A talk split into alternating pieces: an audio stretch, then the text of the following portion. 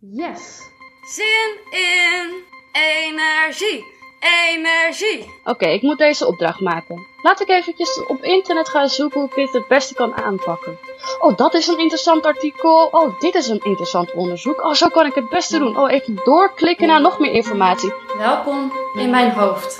Oh, interessant boek wat erover gaat. Zo moet ik niet gaan luisteren. Oh, is hij te vinden op deze luisterboek-app? Oh nee, toch niet. Oké, nee, terug focus naar mijn opdracht. Ik moet mijn opdracht uittypen. Mijn ADHD-hoofd. Laatst zei een vriend van mij van... Ja, als ik jouw intro luister van je podcast... kom je eigenlijk heel erg onzeker over. Zo ken ik je eigenlijk niet. En ik zei, oh, dat is maar goed ook. En het klopt, ik ben eigenlijk best wel zelfverzekerd. En ik weet wat ik goed kan. En ik heb hele toffe dingen gedaan. Er is alleen nog een hele chaotische en drukke kant in mijn hoofd. En dat probeer ik in deze intro soms zo te belichten. Dat er soms iets meer aan de hand is in het hoofd dan je ziet. Welkom bij de podcast ADHD Dingen. Een podcast met persoonlijke en deskundige gesprekken over het leven met ADHD en alles wat daarbij komt kijken. Mijn naam is Nirma en sinds een jaar weet ik waarom mijn hoofd zo druk kan zijn. Ik heb toen de diagnose ADHD gekregen. In deze aflevering bespreek ik samen met hoogleraar van de Radboud Universiteit, Roosjaan Kools, een heel interessant onderzoek. Wat is het effect van Ritalin op dopamine? We gaan het hebben over de functie van dopamine. We bespreken de relatie tussen dopamine en ADHD. Wat is het effect op dopamine op bijvoorbeeld creativiteit of op depressiviteit? Helemaal interessant, wat is de link tussen Parkinson en ADHD? Ze hebben allebei met dopamine te maken. Dit en nog meer worden in deze aflevering besproken. Zoals je misschien hebt gezien, duurt dit interview iets langer dan normaal gesproken. Dus ik hoop maar dat je genoeg dopamine hebt aangemaakt. En waarom dan? Ja, dat hoor je dus in dit interview. En wellicht kan je dan in de tussentijd de podcast liken, volgen, delen. Daar zou je me ontzettend mee helpen om de podcast bekender te maken. Je kan het uiteraard deze podcast ook volgen op Instagram. Maar voor nu heel veel luisterplezier toegewenst.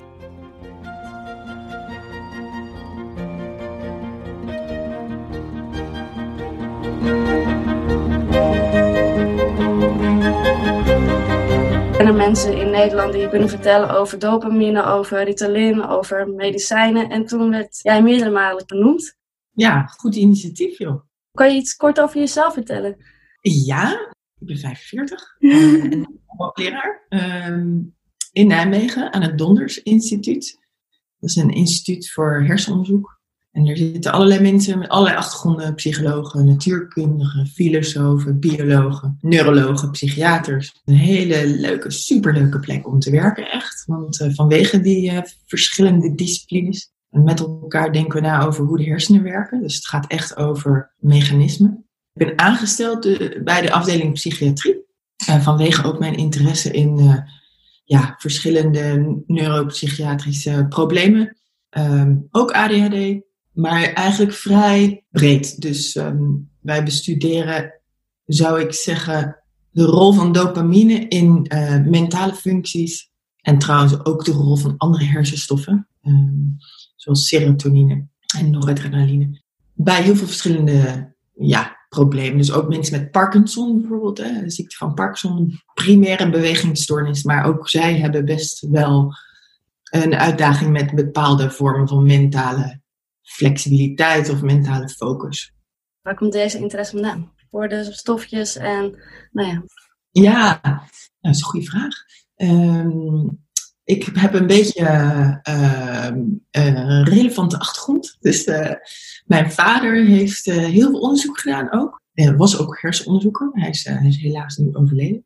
Maar hij heeft echt in de jaren zeventig, toen dat hele gebied van farmacologie, uh, gedragsfarmacologie net begon, heeft hij een hele belangrijke rol gespeeld. Okay. Hij deed met name dieronderzoek. Dus uh, hij vond het eigenlijk maar niks dat ik toen psychologie ging studeren, want psychologie, nou, het is toch geen vak. Maar ik was gewoon geïnteresseerd in mensen en waarom, waarom gedragen mensen zich op een bepaalde manier? Waarom gaat het soms verkeerd? En waarom zien mensen of horen mensen dingen die er niet zijn soms, hè, zoals bij hallucinaties, dat soort vragen. Maar ik ben zeker wel absoluut uh, geïnfecteerd door zijn passie. En dat uh, ik ook helemaal niet onder stoelen en banken. Ik ben wel na mijn studie psychologie in Groningen ben ik naar Engeland gegaan. Toen heb ik een promotie gedaan, promotieonderzoek in Cambridge. Dus ook naar de rol van dopamine in allerlei psychologische uh, functies, met name mentale flexibiliteit en rigiditeit bij uh, mensen met de ziekte van Parkinson. En na die promotie ben ik naar Amerika gegaan, een paar jaar in, uh, in Berkeley, dus in de Bay Area, vlakbij San Francisco is dat. Top. En daar heb ik ook de rol van dopamine bestudeerd, maar dan met name bij mensen zonder een, uh, een ziekte of een stoornis of een, een label, whatever. En uh, ook daar zie je hele boeiende effecten als functie van persoonlijkheidsverschillen. dus bijvoorbeeld mensen met impulsieve persoonlijkheid, die hebben niet per se een diagnose ADD of ADHD, maar, maar zijn wel ja, vaak te laat op afspraken of zo, of, of vertellen heel veel of wat dan ook. Um, die zichzelf als impulsief beschrijven, die reageren op een andere manier op pillen waar dopamine in zit dan mensen die zichzelf als niet impulsief beschrijven. Dat was eigenlijk een heel belangrijk uh, onderwerp van studie toen in Berkeley. Ja. Uh, daar ga ik je straks nog wel meer over vertellen. Maar daarna ben ik uh, teruggegaan naar Cambridge. Heb ik daar nog wat verder onderzoek gedaan. En toen op een gegeven moment dacht ik, nu ben ik echt klaar hier. En wil ik graag terug naar huis. Uh, en ben ik teruggegaan naar Nijmegen. Hier was een hele mooie baan bij het Donders Instituut. En daar zit ik dus nu alweer uh, twaalf jaar. En uh, dat is heel fijn. Ik krijg weer allerlei mogelijkheden, zoveel ruimte. En hele goede studenten om mee te werken. En postdocs en, en promovendi. en collega's. Dus, um, dus ik blijf hier lekker zitten. Heel goed. Dat klinkt als een inderdaad een fijne plek als je zo alles mag doen wat je leuk vindt en interessant. Ja. Uh, ik hoor inderdaad uh, dopamine uh, meerdere keren in het gesprek voorbij komen. Volgens mij gaan we daar het voornamelijk over hebben. Wat de aanleiding ook is, tot eigenlijk een jaar geleden werd dopamine of een dopaminetekort ook wel vaak genoemd met ADHD. Dat is nu wel meer twijfelachtig of dat echt zo is. Um, maar dan gaan we gewoon dit gesprek lekker hebben over dopamine en inderdaad alle functies en wat het voor invloed heeft. Kan je me vertellen wat dopamine nou werkelijk is en wat het doet inderdaad? Nou, dopamine is een, is een stofje in de, in de hersenen. Uh, en ja, de hersenen is natuurlijk een uh, ongelooflijk complex gedoe in je hoofd. Maar eigenlijk wordt dopamine, dat stofje, wordt uh, gemaakt door een klein groepje cellen in je hersenstam. Op het moment dat je iets, dat je verwacht dat je iets heel lekkers gaat krijgen, of op een andere manier beloond gaat worden, of aroused, dus het hoeft niet per se beloond, belonend te zijn, maar, maar gewoon heel opvallend. Als je verwacht dat er iets heel opvallends gaat gebeuren, uh, dan uh, gaan die, dat stofje wordt afgegeven in de hersenen, dus dat wordt verhoogd. Gewoon in natuurlijke situaties, spontaan. En uh, als dat wordt afgegeven, dan, dan gaat dat hele grote delen van de hersenen beïnvloeden. Dus het is als het ware een soort van sproeier. Okay. je brein die, die die, die, die neuronen, die cellen in je, in je hersenen, in je middenhersenen eigenlijk, hier achterin, onderin, heel diep in je hersenen, die worden als het ware aangezet, die gaan vuren uh, op het moment dat je iets, uh, iets belonends of iets opvallends uh, verwacht. En dan wordt de sproeier aangezet en dan gaat dat stofje over hele grote delen van je voorhersenen met name hun werk doen. Of haar werk doen weet eigenlijk niet of een hij of zij is, maar het, in ieder geval, als, als dat stofje dan uh, in de andere delen van de hersenen uh, zijn werk doet, dan, um, dan wordt, wat, wat het eigenlijk doet, is het zet als het ware de hersenen aan. Zo, soms, ik heb het ook wel eens beschreven als de benzine van het brein. Dus uh, het, het, het is de drijfveer. Het zet je aan tot, tot actie, maar ook tot, tot denken. En het geeft ook sturing daaraan. En daar kunnen we nog wel meer over praten. Maar het is dus een hersenstofje. Dat hersenstofje is heel erg van belang voor um, ja, adaptief gedrag eigenlijk. Om je aan te passen aan, aan de verandering in de omgeving. En ja, dat is ook heel gevoelig. Dus de hersenen zijn ook heel gevoelig voor kleine veranderingen daarin. Kan je dat verder uit even uitleggen? Hoezo is dat zo? nou ja, hersenen bestaan natuurlijk uit allerlei cellen die communiceren met elkaar. En daar heb je als het ware dit soort stoffen voor nodig om die communicatie tussen hersencellen optimaal te laten verlopen. Dus de hersenen verwerken informatie en die informatieverwerking die wordt mm, flexibeler, soepeler zou je kunnen zeggen, als, als, dat, als dat stofje op voldoende wijze wordt afgegeven. Nou, bij sommige mensen is er, wordt er niet genoeg van het stofje aangemaakt. Bijvoorbeeld bij mensen met de ziekte van Parkinson, dus dat is die bewegingsstoornis of primair bewegingsstoornis. Hè, waarbij mensen dus gaan trillen, een beetje krom gaan lopen, heel stijf worden in hun bewegingen. Uh, hoewel het niet een spierprobleem is. Dus de spieren bij de ziekte van Parkinson, er is niks mis mee. Maar het gaat echt om het aanzetten van de spieren. Dus het programmeren van de spieren. Dus als je stil, iemand met uh, de heftige vorm van de ziekte van Parkinson, die, uh, die stilstaat, vindt het moeilijk om te gaan lopen. Maar al iemand die al loopt, vindt het moeilijk om te gaan stilstaan. Dus het is eigenlijk het, het aanzetten van een gedrag of het uitzetten, het veranderen van een gedrag, dat, dat moeilijk is. En dat, dat, dat soort problemen zie je als 80% van de dopaminecellen kapot zijn. Oh. Dus eh, Parkinson ontstaat pas eigenlijk de heftige symptomen als bijna alle dopamine kwijt is. En overigens is dopamine niet het enige probleem met Parkinson, maar goed. Maar er zijn een heleboel andere dingen waar we het vandaag over gaan hebben waarbij dopamine wel degelijk ook een rol speelt, maar op een veel genuanceerde manier. Dus een veel, veel minder heftige manier. Dus bij ADHD is wel zeker sprake van een soort onbalans in de dopaminehuishouding. Maar zeker niet uh, op het niveau van ziekte van Parkinson. Hè. Je hebt natuurlijk helemaal bijna geen bewegingsprobleem, zie je bijna niet. Nee, maar uh, inderdaad qua aanzetten, um, als ik het even kan refereren naar wat ik uh, bij de mede-ADHD'ers zie, is dat ze bijvoorbeeld het heel lastig vinden om weer uit te gaan. Als in ze zijn heel erg lekker bezig gefocust en dan daarmee stoppen. Of juist heel erg lamlendig op de bank zitten en weten dat je van alles moet doen, maar dat je niet in beweging kan komen. Heeft dat daar dan ook mee te maken? Absoluut, ja. Ja, dat is interessant en dat is iets wat wij uh, eigenlijk de laatste jaren steeds meer zijn gaan kwantificeren, dus gaan meten. Terwijl eerst werd gedacht dat ADHD een probleem was met name met het kunnen focussen of niet afgeleid uh, worden, lijkt het meer zo een, een motivatie. Ja, motivationeel is een, is een beetje een gevaarlijk woord om te zeggen, maar het aan- of uitzetten van dat vermogen. Ja. Uh, dat noemen we motivationeel, maar dat klinkt net alsof je lui bent, maar dat is het niet. Het is het vermogen om waarde toe te kennen. Dus het vermogen om het nieuwe programma, of dat nou zitten of staan of een, een, een ander soort taak is, om het aan te zetten. Ja. ja. En het is bij Parkinson ook. Een tijd geleden vroeger werd gedacht dat uh, Parkinson een bewegingsprobleem was. Maar het is niet zozeer, mensen kunnen wel bewegen. Uh, als er iets heel opvallends gebeurt, of er gaat heel erg een alarmbel af, dan kunnen mensen wegrennen. Ja. Maar het, het probleem om het zelf aanzetten van, die, van dat renprogramma, als het ware. Dat is een, uh, een uitdaging. En bij, bij ADHD zie je een, een vergelijkbaar, op abstract niveau zie je een vergelijkbaar iets, maar dan gaat het niet zozeer om het bewegingsprogramma dat aan of uitgezet moet worden, maar meer een cognitief programma, een mentaal programma als het ware. Van nu moet ik echt met deze taak bezig. Nou, ga dat maar eens aanzetten. En als je er eenmaal mee bezig bent, ga het dan maar weer eens uitzetten. Ja. Dus en hoe kan dat? Want hoe werkt het dan dat dat zo is? Um, je bedoelt, ja, dat is, hoe werkt het, is natuurlijk de vraag die we, die we ons allemaal stellen. Ik moet zeggen, ik moet heel eerlijk toegeven dat we eigenlijk nog best weinig weten. Dus bij Parkinson kan je gewoon een dopamine tekort meten. En bij, bij ADD is dat, en ADHD is het gewoon veel complexer. Dus een heleboel uh, studies geweest die dopamine afgifte meten. En dan zie je dat er wel degelijk veranderingen zijn. Wat je natuurlijk ook ziet, is dat een groot aantal mensen met ADD of ADHD anders reageren op pillen waar dopamine in zit. Zoals Ritalin bijvoorbeeld of methylfenidaat.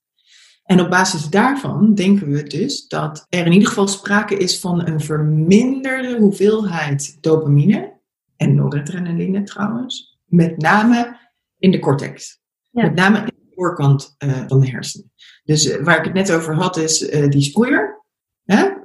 Dus, dus op het moment dat, um, uh, dat er iets opvallends gebeurt, dan gaat die sproeier aan en die sproeit dopamine ook hier naar de voorhersenen, de voorkant van de hersenen. En daar heeft het allerlei effecten op het aan- en uitzetten van mentale programma's. En als daar uh, bij ADHD een tekort aan is, dan gaat het dus lastiger om die programma's aan en uit te zetten. Uh, dat is ook de reden waarom bij in ieder geval een hoop mensen, niet iedereen, maar wel een hoop mensen, methylfenidaat, hè, dat is de, het werkende stofje in, uh, in Ritalin of Concerta, helpt in het blijven vasthouden eigenlijk van een, van een mentaal programma, van een taak. Ja, want daar heb je ook onderzoek naar gedaan naar Ritalin, en, maar eigenlijk bij niet-ADHD'ers, of wat het effect het voor heeft. Klopt dat? dat klopt. Makkelijk. Ja. Wij, uh, eigenlijk uh, hebben we mensen geïncludeerd in onze studies op voorwaarde dat ze niet een diagnose hadden. Ja. Maar ja, niet iedereen een diagnose natuurlijk. Of heeft het laten onderzoeken, dat is ook nog zo. Ja, ga ik straks nog verder over Ritalin praten. Maar ik ben nog vooral nog eventjes benieuwd over dopamine en, uh, en dan ook hoe het allemaal werkt. Want hoe kan het zo zijn dat de ene persoon meer of minder dopamine heeft dan de ander? Dus daar duidelijkheid over. Dat kan, dat is altijd een gevolg van een interactie tussen genen, erfelijkheid en omgeving. Dus je, je, hebt een bepaalde aanleg, je bent geboren met een bepaalde genetische predispositie. dus, dus dat heb je gewoon geërfd van je, van je ouders, als het ware, of dat is gemuteerd eerder. Daar wordt de hoeveelheid dopamine voor een deel door bepaald. Maar alles wat jij meemaakt in je, in je leven, ook nu nog, maar ook in de buik, begint al helemaal aan het begin, uh, beïnvloedt die huishouding van de hersenen. Uh, dus niet alleen dopamine, maar alle stoffen, alle hormonale huishouding wordt allemaal beïnvloed door wat je meemaakt. Ook als jij nu naar school gaat of je gaat studeren of je gaat heel veel op je telefoon zitten, alles wat je doet heeft invloed op de hersenen. En we zijn eigenlijk geen dualisten meer tegenwoordig. We, we weten dat er altijd een correlaat is van wat we meemaken en hoe we ons voelen, hoe we ons doen op de hersenen. Dus we weten bijvoorbeeld als we gestrest zijn, dat de dopamine-niveaus hoger zijn. Uh, we weten dat als we dat dopamine-niveaus variëren als functie van, als functie van de menstruele uh, cyclus. Ja, dat was nog een vraag van een uh, luisteraar. Van, ja, heeft het dopamine-niveau inderdaad ook invloed op de cyclus inderdaad? Zeker, zeker. Dus we zien ook ehm, ja, een collega van mij in Berkeley heeft, uh, heeft zo'n studie ook gedaan. En heeft ze ook gekeken naar cognitieve functies. Dus um, hoe goed mensen bepaalde dingen kunnen onthouden. Als functie van dus genetische predispositie, maar ook menstruele cyclus. Dus zij ziet dat bijvoorbeeld een bepaalde genetische aanleg heeft een effect op cognitieve functie. Maar dat effect hangt af van waar je in de menstruele cyclus zit. Weet je toevallig ja. ja wat dan het effect dan daarvan is in het kort? Um, ja, dan moet ik dat even goed reproduceren. Maar dat gaat mij even niet lukken. Maar dat, dat varieert. Of nou, ik, ik kan het niet precies zeggen of, of je genetisch... Je kan het ook niet zo heel snel vertalen naar hoe jij je voelt op welk moment van de dag. Dus de vraag is wel of je... Natuurlijk vlak voordat je ongesteld wordt, heb je bepaalde uh, staat. Of je dat direct kan relateren aan die cognitieve prestatie, dat, dat weet ik ook zo niet. Even een korte onderbreking. Voor degenen die dit interessant vinden, het effect van menstruatie en dopamine level. Roosjaan stuurde me na dit interview het onderzoek. En deze zal ik ook plaatsen op mijn website www.adhddingen.nl. Dus Emily Jacobs is dat, dat is een collega van me. Die doet heel veel onderzoek naar dopamine en menstruele cyclus ja. Goed. Nou, dan uh, vang ik hem graag, want dat, uh, nou, zeker voor die luisteraar die uh, daar geïnteresseerd voor is. Dus het is inderdaad, even recapituleren, dopamine, hoeveel dopamine je aanmaakt, is genetisch ook bepaald en door je omgeving. Eigenlijk met alles wat je doet, maar eigenlijk ook vanaf al je geboorte als je baby bent, tot gewoon de dagelijkse invloeden. Absoluut. Oké. Dan hebben we dat in ieder geval duidelijk. En hoe kan je dan de dopamine level of niveau verhogen of verlagen? Of heb je daar enige invloed op? Nou, als je dus weet dat je dopamine eh, niveau afhangt van hoe gestrest je bent, ook van hoe blij je bent, dan kan je allerlei manieren eh, bedenken waarop je dat kan beïnvloeden. We weten ook als je heel gemotiveerd bent, als je bijvoorbeeld een beloning verwacht, dat het niveau hoger is. Dus op die manier kan je jezelf natuurlijk je leven om je heen organiseren, zodat je niveau van dopamine hoger is. Dan is de vraag of je dat wil, want een hoog niveau van dopamine is niet altijd goed in alle situaties. Ja, want dat is volgens mij een grote vooroordeel uh, van dopamine. Van, oh, ik heb heel veel dopamine nodig, want ik moet gelukkiger zijn of meer gemotiveerd zijn of meer gefocust. Dat komt allemaal door dopamine, wordt er zo bijna makkelijk gezegd. Maar nu geef je aan dat dat niet zo is. Kan je me daar meer over vertellen? Nou, um, uh, er zitten uh, een paar kanten aan het verhaal. Het is misschien wel zo dat hoe meer dopamine je hebt in je prefrontale cortex, met name de voorkant van de hersenen, hoe meer gefocust je bent. Maar focus is natuurlijk niet altijd goed. Je kan je ook overfocussen. Ja. En wij zien ook in het lab dat een verbeterde focus slecht kan zijn voor een context of een taak waarbij je juist flexibel moet zijn. Dus het kan ook ten koste gaan van de flexibiliteit die je nodig kan hebben in een bepaalde situatie. Dus het is maar net afhankelijk van, uh, van je situatie of je wel heel erg gefocust wil zijn of niet. Kan je daar um, een over geven, een voorbeeld? Een dagelijks leven voorbeeld of een, of een uh, dat meten, bedoel je? Nee, een dagelijks uh, voorbeeld, een dagelijks leven voorbeeld. Ja, nou, ik zit hier met jou te praten. En, uh, stel je voor, en wat mijn dopamine in de prefrontale cortex doet, die zorgt dat ik heel goed gefocust kan zijn. Niet zo snel afgeleid word. Dus dat is mooi, want dan uh, heb ik niet last van die, uh, die supermarkt delivery person die hier zo meteen de boel gaat neerzetten achter mij, de bijkeuken. Dus dat is mooi.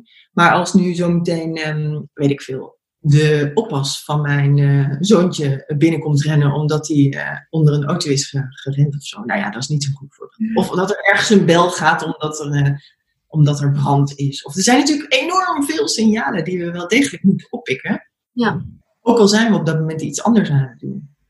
dus je, je hebt een, een balans nodig tussen focus en flexibiliteit. Je moet altijd ook openstaan voor voor nieuwe input, omdat die mogelijk relevant kan zijn. Als je altijd maar kan uh, blijven focussen op wat je nu doet, dan, ja, dan is er sprake van een heel veel missed opportunity, zeg maar. Hè? Ja. Um, dus de kunst is niet om altijd te focussen, niet om altijd alles te willen controleren, hè?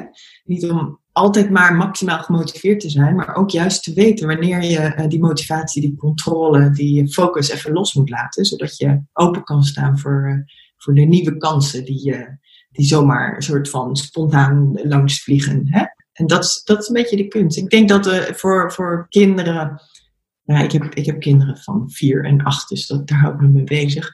Het is natuurlijk handig op school kunnen luisteren en hun aandacht kunnen vasthouden. Naar, uh, kunnen luisteren naar de juf en hun aandacht kunnen vasthouden bij een uh, taakje. Maar het is ongelooflijk belangrijk dat ze allerlei nieuwe informatie ook kunnen verwerken en die kunnen integreren en zich sociaal aangepast kunnen gedragen.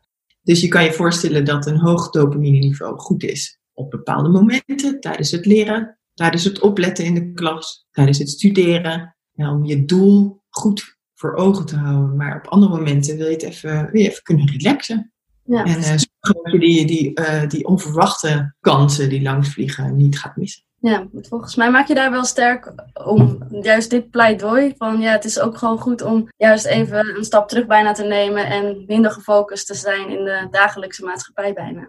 Uh, ja, in de dagelijkse maatschappij, maar ook in het lab. Dus wij kunnen ook zelfs dat meten en kwantificeren in het lab. Dat, dat als je heel goed focust, dat je, dat je heel goed presteert op een taakje die focus nodig heeft. Maar heel slecht presteert op een taakje waarbij je veel flexibeler moet zijn, open moet staan. Eigenlijk juist beter gaat functioneren als je eventjes de boel los kan laten. En ook alternatieve kansen kan pakken. Dus dat multitasken, wat we steeds vaker uh, nodig hebben, dat heeft niet altijd zoveel baat bij, uh, bij exclusieve focus.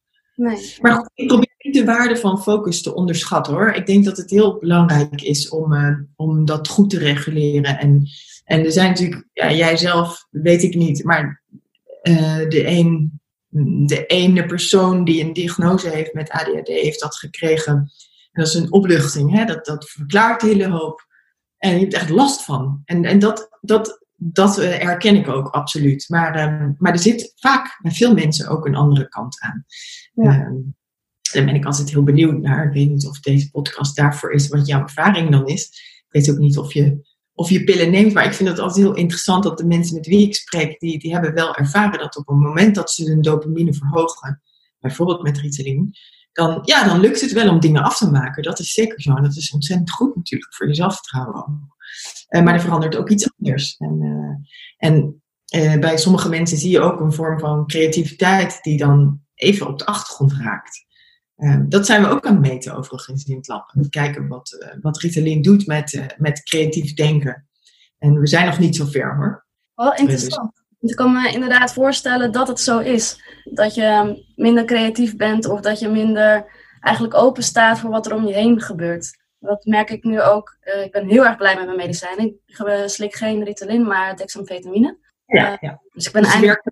vergelijkbaar. Uh, in de zin dat het ook de dopamine transporter blokkeert. En verhoogt dus ook dopamine en, en noradrenaline in, in de cortex. Ja. ja, Alleen op Ritalin reageerde ik persoonlijk niet heel erg goed. Dat vond ik heel erg gek, maar dat, uh, dat deed ik niet. Weet jij toevallig waardoor dat kan? Dat sommige mensen wel goed reageren, of ADHD'ers of mensen in het algemeen wel goed reageren op Ritalin en niet ook? Er zijn natuurlijk verschillende soorten bijeffecten. Hè?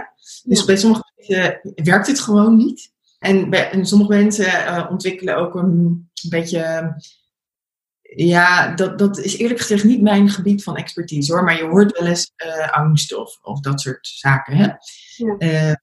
Uh, dat, dat, dat weet ik niet. Ik kan ook best wel moeilijk iets zeggen over waarom Ritalin niet werkt, maar bijvoorbeeld amfetamine wel. Nee, Want ze werken een beetje anders hoor. Want amfetamine die zorgt er ook voor dat dopamine wordt afgegeven vanuit de, de blaasjes. Uh, terwijl um, Ritalin eigenlijk alleen de transporten blokkeert. Nou ja, dat zijn details, die zijn misschien niet zo interessant hier. Maar er is dit wel een licht verschil tussen, maar beide verhogen dopamine en, en noradrenaline. Dus waarom, waarom je niet goed reageert op Ritalin en wel goed op amfetamine, durf ik niet zoveel over te zeggen. Wat we wel bij een grote groepen mensen, dat het effect van Ritalin afhangt van hoeveel dopamine je al in je systeem hebt zitten eigenlijk. Dus wat we, wat we zien is dat het is eigenlijk een algemeen principe dat mensen wiens brein weinig dopamine aanmaakt, die reageren over het algemeen positiever. Daarbij heeft Ritalin een, een, sterker effect dan mensen die al vrij veel dopamine aanmaken van zichzelf. Uh, want daar bij, uh, bij mensen die al veel dopamine aanmaken bij zichzelf, daar krijg je als het ware een overdosis van het systeem. Dus dan, ja, dan, krijg je te veel, te veel dopamine en dat kan weer een paradoxaal effect hebben. Hoe ziet dat eruit dan? Nou, het is net als met een glas. Hè? Je moet je voorstellen, hier is mijn glas en die is half, uh, half vol. Als ik daar nog wat water bij doe, dan wordt die voller. Maar als die al vol is en ik gooi, gooi water, nog weer water bij, dan gaat het over, overstromen. Uh, hetzelfde als met een fietswiel. Als het een fietswiel, stel je voor je bent je band aan het plakken, je hebt je fiets op je kop staan en je tikt zo tegen het wiel aan. Als dat wiel zachtjes draait en je gaat het tegenaan tikken, dan gaat het steeds harder draaien. Maar als die al heel hard draait en gaat het tegenaan tikken, gaat het alleen maar langzamer draaien. Ja. Het is als een soort thermostaat als het ware. Hè? Dus, uh, de hersenen is een thermostaat, dus die zorgt ervoor dat, uh, dat de balans wordt bewaard. Dus die, die heeft allerlei ja, er zijn allerlei mechanismen die ervoor zorgen dat de boel in balans blijft. Dus dat je niet te veel, te veel van het goede krijgt als het ware. Ja, uh, ja dat, dat gebeurt met deze, deze pillen dus ook. Ja, want dat, ehm. inderdaad dat je dan extra dopamine toevoegt om eigenlijk een balans nou, te willen krijgen. Dat is toch het idee? Ja, ook. Maar er zijn twee, ja, um, er zijn twee factoren van belang. We hebben net even over die prefrontale cortex gehad. Ja. Als je daar te weinig hebt, wat het, wat het geval is bij veel mensen met ADD, dan is het dus goed om die dopamine niveau te verhogen. Want als je te weinig dopamine uh, hebt in, in die voorhersenen, dan lukt het niet goed om te, om te focussen. Uh, dan ben je over het algemeen sneller afgeleid.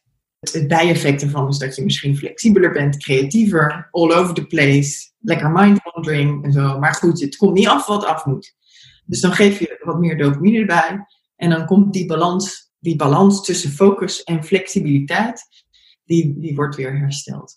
Maar als je al veel dopamine hebt in je prefrontale cortex en je stopt er nog meer bij, dan krijg je een paradoxaal, een tegenovergesteld effect. Ja. Uh, dus dan, dan uh, word je juist meer afgeleid of minder gemotiveerd. Of dat, dat, hè, dus je, je, Ritalin, of, of welke stof dan ook eigenlijk, die werkt niet hetzelfde bij iedereen. Dat hangt heel erg af van, je, van de staat waarin je bent voordat je die pillen neemt. Ja, want dan hangt er nu een soort van beeld bij studenten en volgens mij algemeenheid dat nu Ritalin de oplossing is om te kunnen focussen en uh, wel al je tentamens te halen. Maar ja. eigenlijk hierbij, dat is niet zo. Nee. Nee, dat is niet zo dat lijkt in ieder geval niet zo te zijn. Dat als je, als je al uh, optimaal functioneert, zou je kunnen zeggen, dan, uh, dan hebben die pillen niet per se een positief effect. Verder positief uh, effect. Ze doen wel wat met je, maar waarschijnlijk in de tegenovergestelde richting. Ja, wat we dus gezien hebben is dat mensen die zichzelf heel impulsief beschrijven, die, um, hebben een voordeel bij Ritalin. Terwijl mensen die eigenlijk zichzelf als het tegenovergestelde van impulsief beschrijven, die hebben een nadeel. Dus uh, de controlfrieken en zo, ja, die kunnen nemen. Ik denk dat dat trouwens vanzelf ook wel uh, gebeurt. Ja, want ik kan me ook maar ergens dan weer voorstellen, stel dat je een control freak bent en totaal niet impulsief bent en je neemt dan Ritalin tenminste aan de hand van je verhaal, dat ze juist weer wel toch creatiever kunnen worden of juist meer op impulsen kunnen reageren. Wat misschien ook juist goed is ter balans. Ja, ja, ja dat zou interessant zijn. En dat, uh, dat is inderdaad uh, wat je zou voorspellen op basis van, uh, van deze ideeën. Maar dat hebben we eerlijk gezegd nog niet aangetoond. Dus dat, nee. dat is wel iets wat in de, in de maak is, zeg maar. Dat zijn we aan het onderzoeken. Ja. Dus we hebben bij heel veel mensen op dit moment gemeten hoeveel dopamine ze zelf aanmaken. Dan kijken we ook naar het effect van methylfenidaat. We kijken naar hun impulsiviteit, hoe impulsief ze zelf, zichzelf uh, beschrijven. Um, en we kijken naar de effecten op creativiteit. Ja. En ook mentale focus en flexibiliteit. Om te kijken wat er gebeurt met, uh, met de controlfreaks, zeg maar. Ja. ook. Dat kan wel een hele interessante zijn, denk ik, uh, voor ja. de controlfreaks om me heen. Dat ik denk, misschien is dat ook al goed, een keertje. ja. En dan vroeg ik me af, is, want bij ADHD is in ieder geval zo dat methylfenidaat de hele tijd wordt gegeven van wel de hele tijd een beetje proberen, bijnemen en van dosis bepalen. Alleen je geeft aan dat het te maken heeft met je dopaminegebruik of een niveau. Hoe kan het dan zo zijn dat we dat niet eerst meten bij de ADHD'ers en dan eigenlijk je voorschriften daaraan ja. Ja, nou dat heeft alles te maken met dat, uh, dat het heel ingewikkeld is om dat te meten. Ah. Um, want wat wij doen in het lab is een uh, PET-scan. Dus dan uh, spuit je, dat is, dat is ten eerste heel erg duur. Dus het kost 2000, nou ja, in de klinische context zal het niet zo duur zijn. Maar het, het, het is in ieder geval, zeg 1000, 1000 euro of zo, één zo'n scan.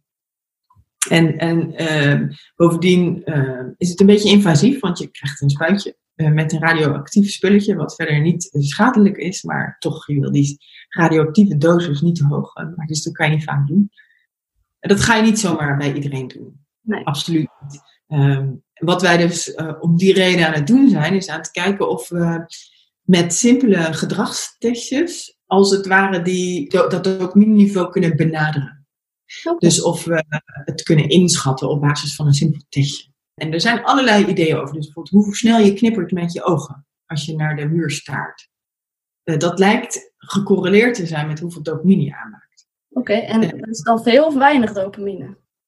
ja, hoe sneller je knippert, zeg maar, hoe meer dopamine je lijkt aan te maken. Maar goed, ook dat zijn we nog aan het onderzoeken. Er zijn wat, wat, uh, wat, uh, wat twijfels over. Uh, dus nu hebben we het een keertje goed onderzocht. En uh, dat lijkt het wel toch te zijn dat er een, een correlatie is. Maar de hoeveelheid, ja, de, hoe zal ik dat goed zeggen? De hoeveelheid variantie die verklaard wordt door dat knipperen, is best wel klein. Dus met andere woorden, de correlatie is niet zo heel sterk de kunst is dus om meerdere van dit soort proxymaten te meten. En dan te kijken hoe ze optimaal gecombineerd kunnen worden, zodat je zoveel mogelijk van de variantie in dopamine capaciteit verklaart. En dat zijn we nu aan het doen. Ik ben benieuwd of dat gaat lukken. Maar als het gaat lukken, dan zou je, ja, of je dat direct in de klinische praktijk kan brengen. En dat is nog, uh, nog natuurlijk een volgende vraag. Daar heb je allerlei clinical trials voor nodig. Maar dan zou je uh, kunnen dromen over um, een situatie waarbij je die gedragstestjes en dat oogknipperen gaat meten. Uh, als richtlijn voor hoeveel, hoe hoge dosis je zou misschien mee moeten beginnen. Ja, precies. Ja, want ik zag ook in een stuk van jou over onderwijs, in ieder geval van je studenten, hoe je leert heeft ook te maken met je dopamine level begreep ik. En dat je eigenlijk aan de hand van je dopamine level ook een soort van onderwijs leerplan eigenlijk zou kunnen schrijven. Dat zou eigenlijk helemaal mooi kunnen zijn. Dat je school of onderwijs of je werkomgeving aangepast kan worden hoe jouw dopamine werkt. Ja, ja. Ja, nou ja, dat, dat is waar. Dat is absoluut waar. Het is wel, ik vind het lastig altijd hoor. Met, kijk, mijn uh, interesse uh, heeft zich uh, heel lang gericht op dat dopamine-systeem. Eh, en ik probeer goed te begrijpen hoe dat werkt en wat het doet. Wat ik me heel goed realiseer is dat zaken als onderwijs, maar ook dingen als ADHD, dat zijn, dat zijn multifactoriële complexe zaken. En dopamine is een klein stukje van de hele puzzel. Hè? Dus ik vind het best, tuurlijk is dat zo. Als wij meer weten over dat dopamine-systeem, als we dat mooi in kaart kunnen brengen, dan zou dat richting kunnen geven aan het soort onderwijspakket. Moet je iemand juist loslaten? Moet je iemand een heel duidelijk plan geven? Moet je ze instrueren? Moet je ze juist stimuleren? Ehm, absoluut. Maar ik denk dat het heel belangrijk is om ook daarbij te zeggen dat het één klein stukje is van de puzzel. En dat we niet moeten denken van, oh, nou weet je, dopamine, dus iemand gaat zich zo gedragen. Geen one-to-one mapping. Dat, dat zal nooit zijn. Ja. Dus het toepassen van dit soort kennis in de praktijk, goh, dat is nog wel een stap hoor. Ja? Ja, dat, dat ook nog wel. Ik denk altijd dat je, dat je het misschien als richtlijn kan uh, gaan gebruiken, maar nooit als voorschrift. Je kan mensen ook niet gaan verplichten om dat te meten. We kunnen er ook vrij weinig aan ophangen.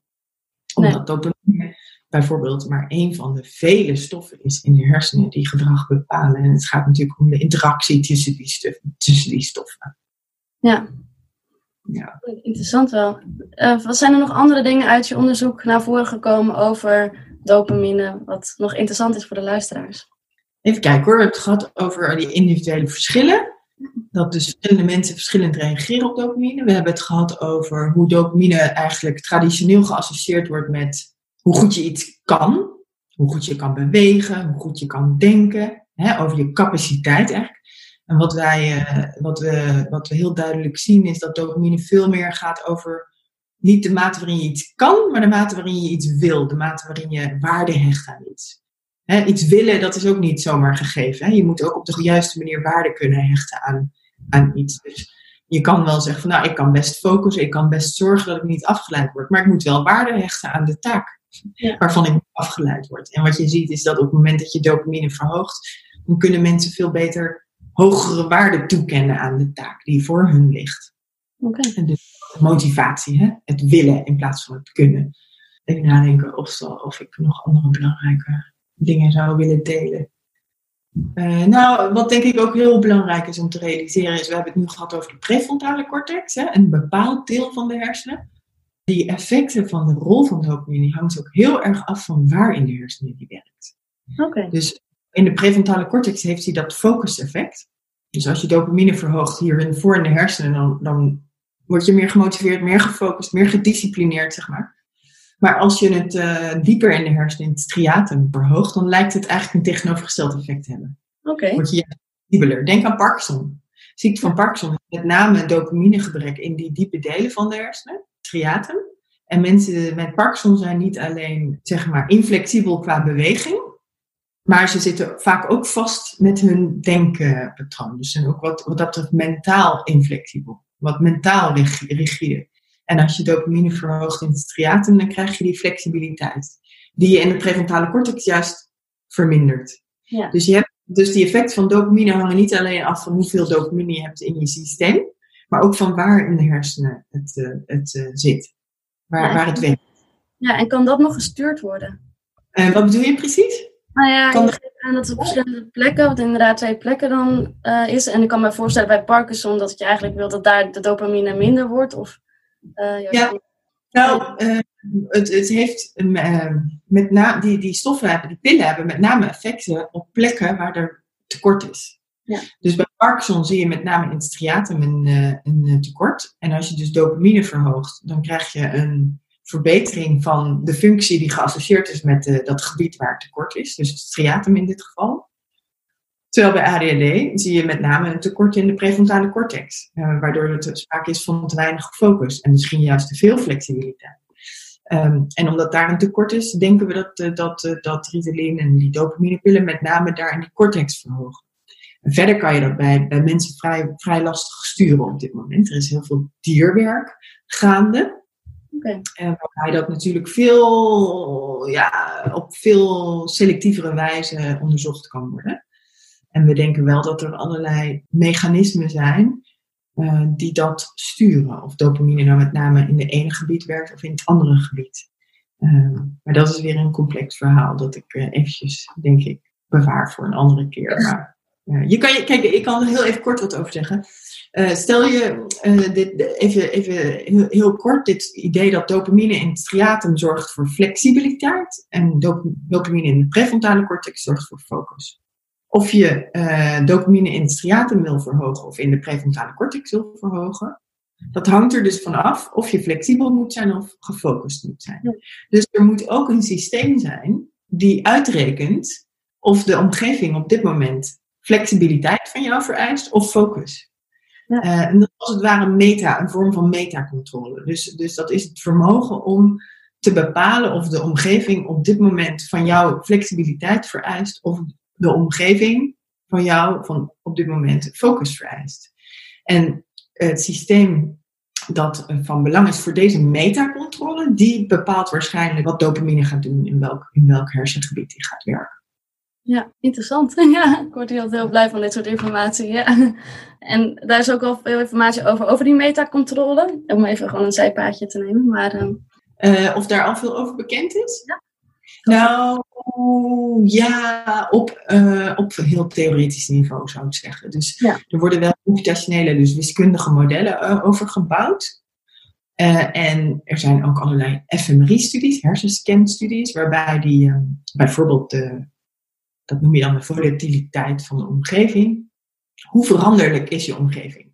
Nou, dan kan je natuurlijk meten, kan je ook manipuleren en dan kan je kijken waar in de hersenen wordt dat teruggevonden. Welk deel van de hersenen uh, codeert de veranderlijkheid van de omgeving. En als de omgeving nou heel veel verandert, je moet je voorstellen een wereld waarbij je de hele tijd allemaal appjes krijgt en dan dit weer en dan dat weer, de veranderdheid van alles. En het is allemaal relevant. Ergens in je hersenen moet dat gecodeerd worden. Je kan je voorstellen als dat stukje van je hersenen uh, detecteert, hey, de wereld is echt super veranderlijk. Ik moet mijn dopamine in mijn striatum verhogen, want anders kan ik er niks mee met die veranderlijkheid datzelfde gebied kan ook zeggen van nou, nu is de omgeving vrij stabiel. Ja. En op dat moment wil je juist dopamine in de prefrontale cortex verhogen. Om te zeggen van nou, nu moet je vasthouden aan wat je aan het doen bent, want dit is het belangrijkste. Alle andere veranderingen zijn niet belangrijk. Ja, en is, als je het zo zegt, is dat ook waar bijvoorbeeld ADHD'ers last van hebben? Want ze zeggen altijd, ADHD'ers hebben last van prikkelverwerking, juist alle omgevingsdingen en veranderingen, hoe daar reageren we heel snel op. Is dat eigenlijk waar het dan ook een klein beetje niet zozeer misgaat, maar wel een onderdeel van? Nou, dat vind ik een hele interessante hypothese, zou ik zeggen. Ik weet niet of dat al getest is. Ik denk het nog niet. Ik denk dat, er, dat dat iets is wat wel binnenkort gaat gebeuren. Onderzoek naar deze idee dat uh, eh, ADHD niet zozeer een probleem is met focus alleen, of met flexibiliteit, maar juist met het vermogen om te bepalen wanneer je moet focussen en wanneer je die focus los moet laten. Ja. Dus een vorm van metacontrole. Tenminste, ik, denk, ik, ik weet niet of er onderzoek gedaan is op, uh, op, in andere vakgebieden, maar in, in mijn, dus in de cognitieve neurowetenschap nog niet. Nee. Denk ik. Dat dat wel echt de next step is. Ja, een mooie next step, denk ik ook. Ja. ja. Goeie. Maar ik word hier wel heel erg blij van. Ik, hou heel erg van informatie en uh, je legt het uh, duidelijk uit. Ik had nog een, twee vragen vanuit luisteraars ook nog, heeft dopamine invloed op depressief zijn? Ja, ja uh, dopamine heeft meerdere functies. Uh, het lijkt er ook op dat het een rol heeft in uh, stemming. Absoluut. Dus um, je ziet bij mensen met ziekte van Parkinson, die heel erg tekort hebben, heel erg duidelijk een sterk tekort hebben aan dopamine, uh, dat die, dat vaak gepaard gaat met depressie. En dat die depressie ook behandeld kan worden door L-Dopa, hè, de medicatie uh, van ziekte van Parkinson, dopaminerge medicatie.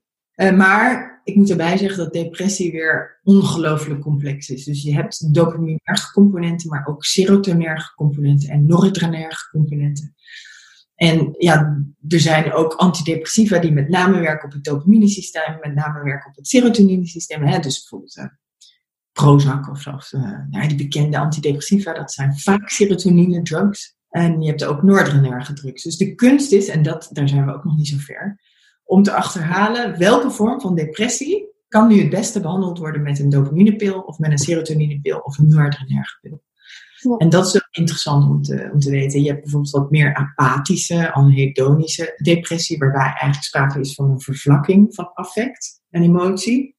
Uh, en een soort van opgeven. Zo van, nou ja, niks. eh, het, het heeft allemaal geen zin meer wat ik doe. Een soort van learned helplessness. Maar je hebt ook een vorm van depressie, dat is meer een neurotische. Een, een, soort van ehm, overmatige vorm van controle. Van, oh, als ik maar de hele tijd negatieve gedachten. En als die niet heb, dan gebeurt er iets ergs. En eh, een soort, ja, dat gaat gepaard ook met piekeren. Heel veel piekeren en heel veel ja, dus het is meer een soort, ja, dat noem je dan weer een neurotische vorm, op een minder prettige manier. En de vraag is van, wanneer speelt dopamine een rol? Ja. Waarschijnlijk meer in die, in die eerste vorm van, van de vervlakking. Dat, tenminste, dat is, dat is een idee. Goeie, duidelijk. En zijn er nog andere dingen die je graag denkt, oh, dit is nog interessant om mee te geven aan de luisteraars? Er zijn zoveel dingen. Maar ik denk dat het genoeg is. Je hebt al heel veel verteld. Uh, en ik denk dat het belangrijk is om, om uh, te realiseren hoe complex de zaak is. Uh, maar ook dat we steeds meer weten. En ook, ja, wat ik wel belangrijk vind, is dat om te, om te zeggen al, altijd, is dat ook binnen ons vakgebied zijn we heel erg bezig met het doorbreken van de idee dat je een soort zwart-witte scheidslijn hebt tussen wel of niet ziek. Het is allemaal één grote soort van graduele toestand waarbij mensen meer of minder ja, impulsief of afgeleid of uh, motivatieproblemen hebben. En er is natuurlijk wel een moment waarop je zegt, ja, en nou, nou heb ik echt last. Ja. Nou functioneert het niet goed en nou moet ik er iets mee. En, Ja. uh, en dat is vaak wanneer er sprake is van een, van een diagnose, maar toch is het een glijdende schaal uh, vaak. Normale distributie, zeg maar. Hè? Dus je kan aan de ene kant van de distributie zitten. Uh, maar het is niet zo dat je zieke mensen hebt waarbij het brein compleet anders is van mensen zonder uh, die, uh, die labels. Zo, zo, werkt het niet in de psychiatrie eigenlijk. Of in dit soort, met betrekking tot dit soort spectrumstoornissen. Wat natuurlijk ADHD is. Ja. Volgens mij wordt dat beeld nu ook steeds meer en meer naar buiten gebracht. Dat het Ja. niet zo zwart-wit meer is. Dat was vroeger volgens mij wel sterker aan de gang. Maar de laatste jaren zie ik wel zo'n een trend. Ja, het is wel een grijs gebied. Ja, bij veel uh, stories is dat in ieder geval zo. Nou, dat, verder heb ik niet zo uh, veel te zeggen nu. Mhm. Heel veel, maar dat ik Ja. genoeg is. Nou, dan wil ik je onwijs bedanken, want uh, ik vond het heel erg interessant en uh, duidelijk. Ik word hier heel erg blij van. Uh, Dank je wel daarvoor. Ik vind het hartstikke leuk. En ik ben ook wel benieuwd naar, naar jou en je ervaringen en, en die van mensen in, jou, in je groep, in je community. Dus ik zal eens even gaan luisteren en oppikken. Vind ik wel super interessant. Dit was het interview met hoogleraar Rosjan Kools over dopamine en Ritalin. Op de website van de podcast, www.adhddingen.nl, kan je meer informatie vinden over de besproken onderzoeken. Zoals je wellicht hoorde, is Rosjan zeer benieuwd naar ervaringen. Deze kan je delen met mij door een bericht te sturen via Instagram ADHD-dingen of een mail te sturen naar info.adhddingen.nl. Dan wil ik Rosjaan heel erg bedanken voor het interview, de vereniging Impuls en Woordblind voor de tip en dan wil ik jou heel erg bedanken voor het luisteren naar weer een aflevering van de podcast. En natuurlijk wil ik jou een hele fijne dag toewensen en ik spreek je snel weer.